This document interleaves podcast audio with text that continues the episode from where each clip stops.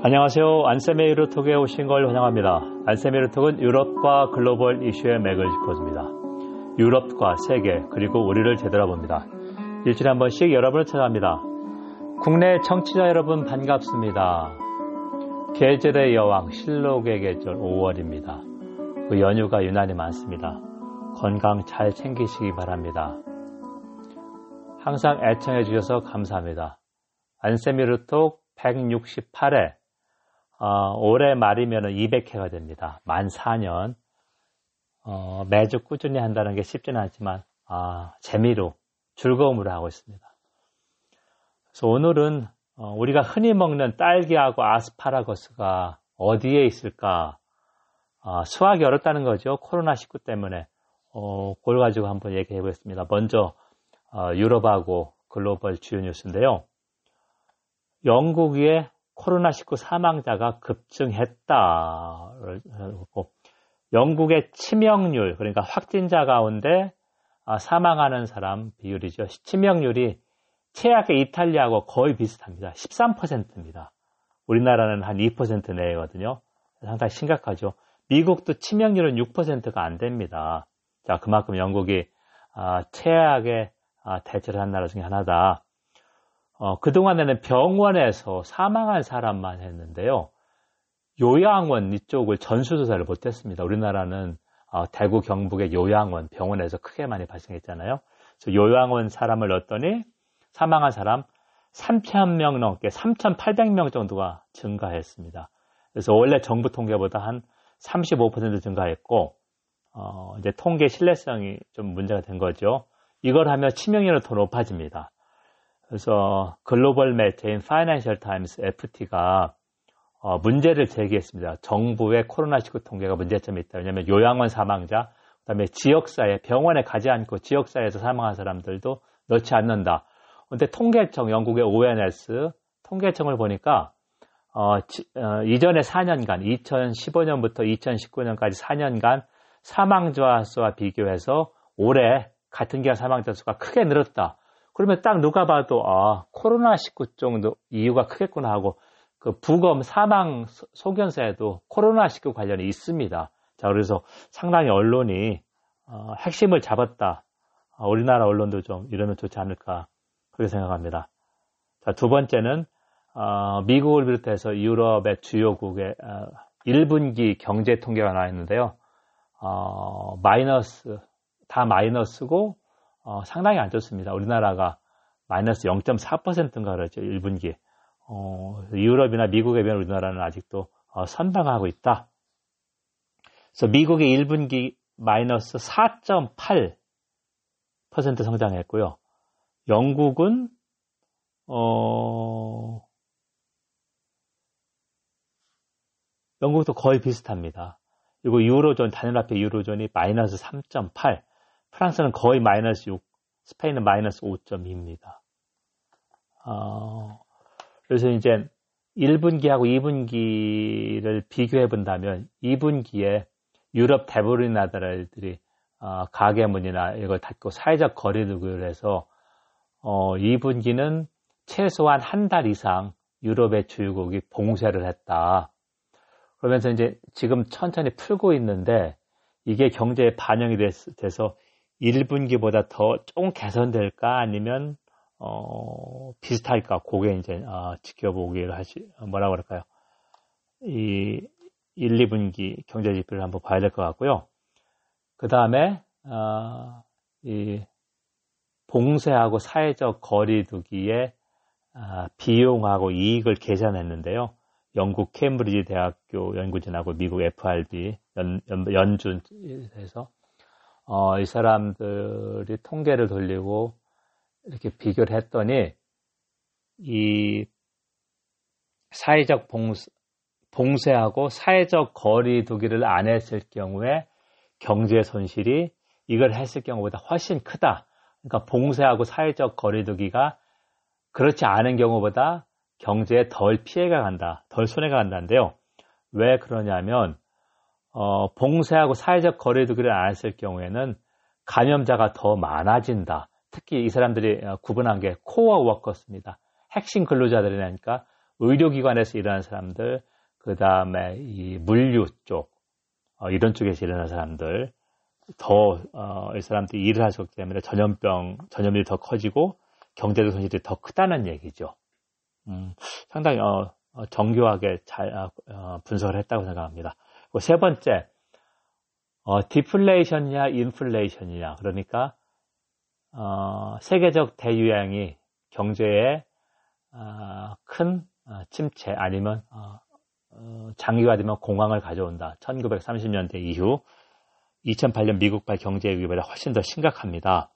그래서 이제 중앙은행이 있는 돈 다 풀고 있습니다. 그러면 얼핏 생각하기에 인플레이션이 너무 많이 돈을 풀다 보니까 있지 않을까 하는데 그것이 아니다. 오히려 디플레이션이 우려다. 왜냐하면 아, 단순합니다.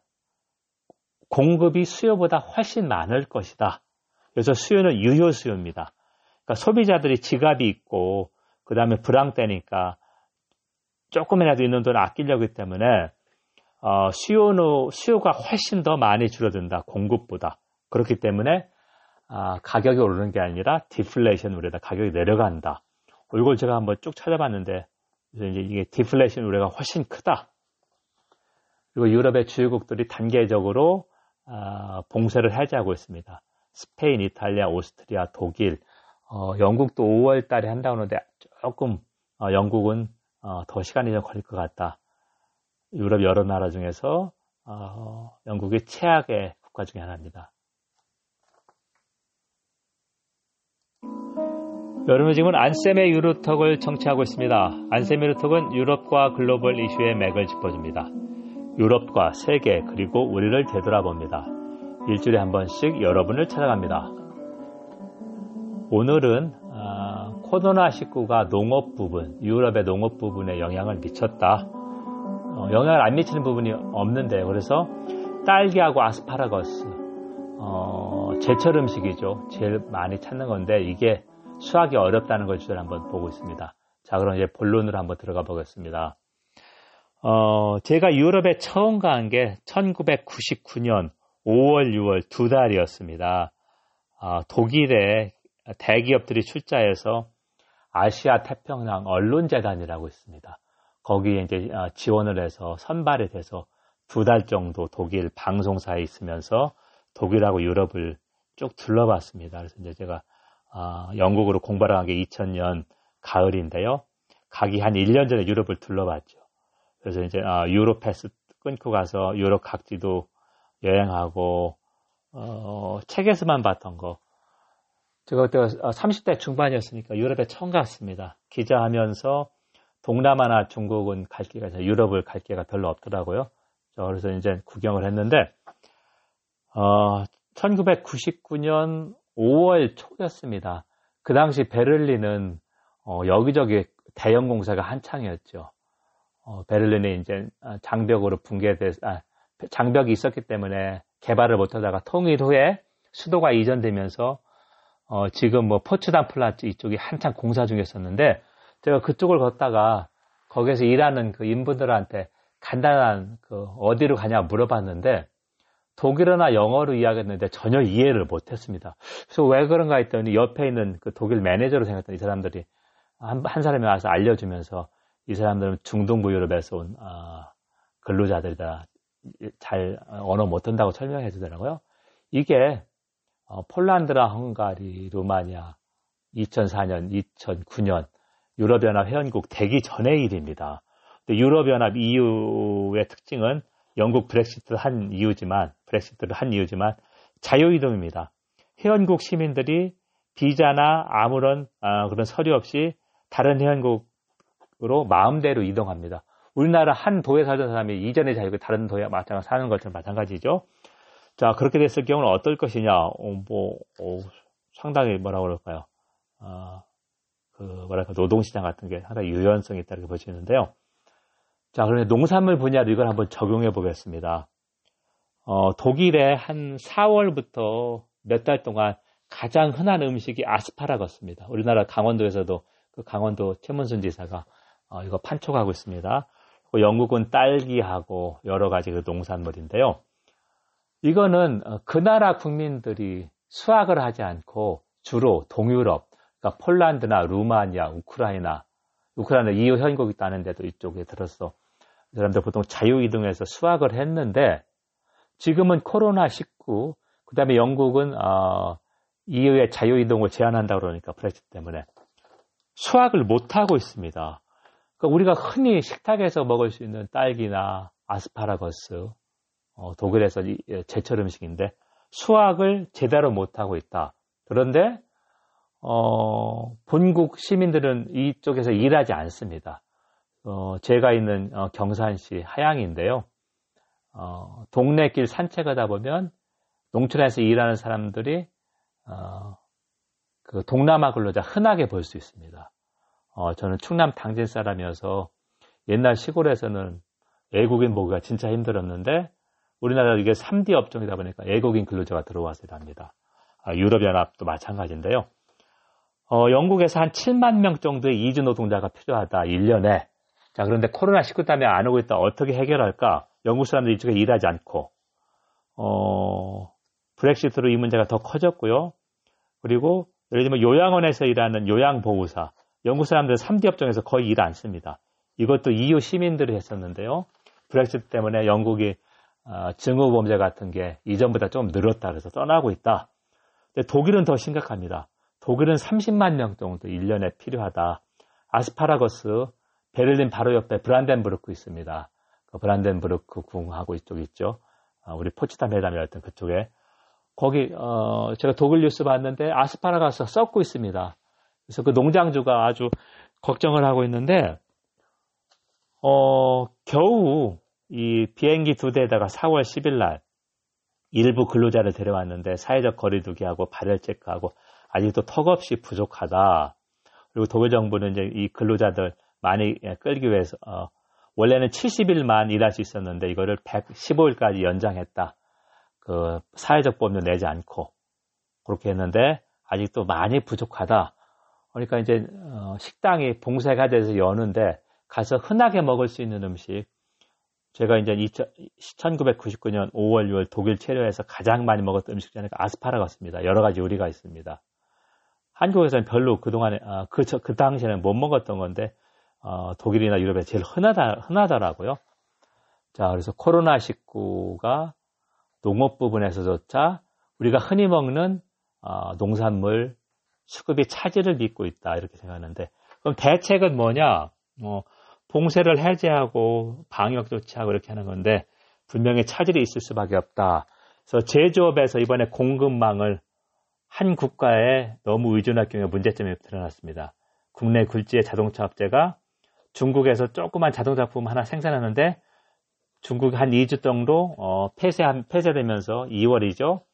부품 공급을 받지 못해서 2주간 국내 자동차 업체도 어, 전사를 만들지 못했었습니다. 그래서 이제 공급망을 어느 한 국가에 집중하면 분명히 업무 효율성은 있죠. 하지만 어, 이럴 경우에 상당히 취약하다. 그래서 분산을 했는데 어느 정도 분산시킬 것이고 분명히 어, 효율성, 비효율성이나 어, 비용이 추가되니까 농업 부분에서도 어, 우리가 제일 흔히 먹는 먹거리가 먹거리를 외국인 계절 노동자에 어, 거의 의존합니다. 본국 사람들 일을 안 는다. 이게 문제지 않습니까? 그렇죠? 그래서 요거를 어, 다시 한번 일깨워줬다. 그리고 마지막 결론으로 유발 하라리 호모 사피엔스 어, 인류의 큰 그림을 그리는 역사학자입니다. 이스라엘 사람이 이 사람이 이제 코로나 19에 대해서 어, 미국 방송이나 아니면 영국의 FT 기고 그런 쪽에서 많이 했는데요. 어, 제가 청취자하고 공유하고 싶은 것은 앞으로 코로나 이후, 그러니까 before 코로나 바이러스, after 코로나 바이러스, A씨가 어떻게 변할 것이냐는 지금 현재 어떤 정책을 시연에 달려 있다. 그래서 이제 두 가지 큰 정책이 있는데 미국처럼 고립주의적이고 민족주의, 포퓰리스트 정책을 취하면 보호무역이 더 강화되고 어, 더 어려워진다. 미국뿐만 아니라 다른 나라도 서로 이 자기 것만 우선을 가르고 두 번째는 2008년, 2009년 미국발 경제위기처럼 어, 세계 각국 간의 협력 공조, 정책 공조를 가, 아, 아, 강화하는 것이다. open global co, cooperation인데 이게 지금 없습니다. 그럼 우리가 코로나 이후에 세계 어떻게 변할 것이냐는 조금 더 전, 전자 쪽으로 그러니까 어, 보호무역 강화하고 서로 배타하고 증오하고 이유를 어, 정부 정책 실패부터 할게요. 외부인으로 돌린다는 얘기죠. 미국이 가장 심합니다. 영국도 이런 거 있고. 자, 그래서 앞으로 이거는 우리가 계속해서 지켜봐야 된다 이렇게 생각하고요. 어, 제가 이거 얘기했던 게 어, 서구의 촉진이 어, 서구의 몰락의 촉진이다. 이거 같은 맥락입니다. 협력하고 공조해야 서구의 가치나 이런 걸 지킬 수 있는데 정반대로 간다는 얘기고요. 그리고 또 하나 감시 국가가 확대돼서 over the skin, under the skin이라는 말을 썼습니다. over the skin은 감시 국가나 우리 외모나 이런 동작을 감시하다가 이제 이 사람이 바이러스 있나 없나 내부까지 감시한다는 얘기입니다. 이제 북한 얘기를 했는데요. 자, 김, 어, 김정은이 3주 만에 20일 만에 다시 모습을 드러냈습니다. 그래서 북한 주민들이 김정은 연설을 보고 박수를 치는데 진짜 감동했는지 아니면 거짓 감동했는지도 이제 기술로 가능하다는 얘기죠. 이 코로나19 하면서 앱으로 이렇게 하니까 어, 그얘기로 북한을 들었습니다. 이 감시국가, 현대국가의 특징 중에 하나가 아, 방대한 행정국가인데요. 여기에 AI나 인공 어, 첨단 기술을 가입돼서 방대한 감시 국가가 가능해졌다. 어, 몇년 전에 미국인 에드워드 어, 스노든이 그 미국 정보기관의 글로벌 감식망, 글로벌 감시, 인권 침해, 어, 그거 이제 고발했지 않습니까? 이게 더 확대되고 강화된다. 자, 그럼 이거를 대응하는 정책이 필요하죠. 어, 이 두 가지 얘기를 했는데요. 어, 상당히 좀 핵심을 찔렀다고 생각합니다. 역시 그 유발 하라이다 이렇게 생각하는데 유튜브에서 검색하시면 여러분들 어, 제가 한 얘기 어, 더 큰 맥락에서 이해할 수 있을 겁니다. 여러분 지금까지 안쌤의 유로톡을 청취했습니다. 안쌤의 유로톡은 유럽과 글로벌 이슈의 맥을 짚어줍니다. 유럽과 세계 그리고 우리를 되돌아봅니다. 일주일에 한 번씩 여러분을 찾아갑니다. 오늘은 유럽에서 흔하게 먹을 수 있는 농산물 아스파라거스, 딸기 이게 수급이 어렵다. 코로나 19하고 어, 예를 들어 그 영국 같은 브렉시트 이런 것 때문에 그래서 이제 제조업의 어, 공급망 차질 이런 쪽하고 비교하고 코로나 19 의 세계가 어떻게 변할까 유발 하라리의 그 어, 견해를 중심으로 한번 살펴봤습니다. 경청해 주셔서 감사합니다. 어, 5월 연휴 어, 즐거운 시간 보내시고 건강 잘 챙기세요. 감사합니다.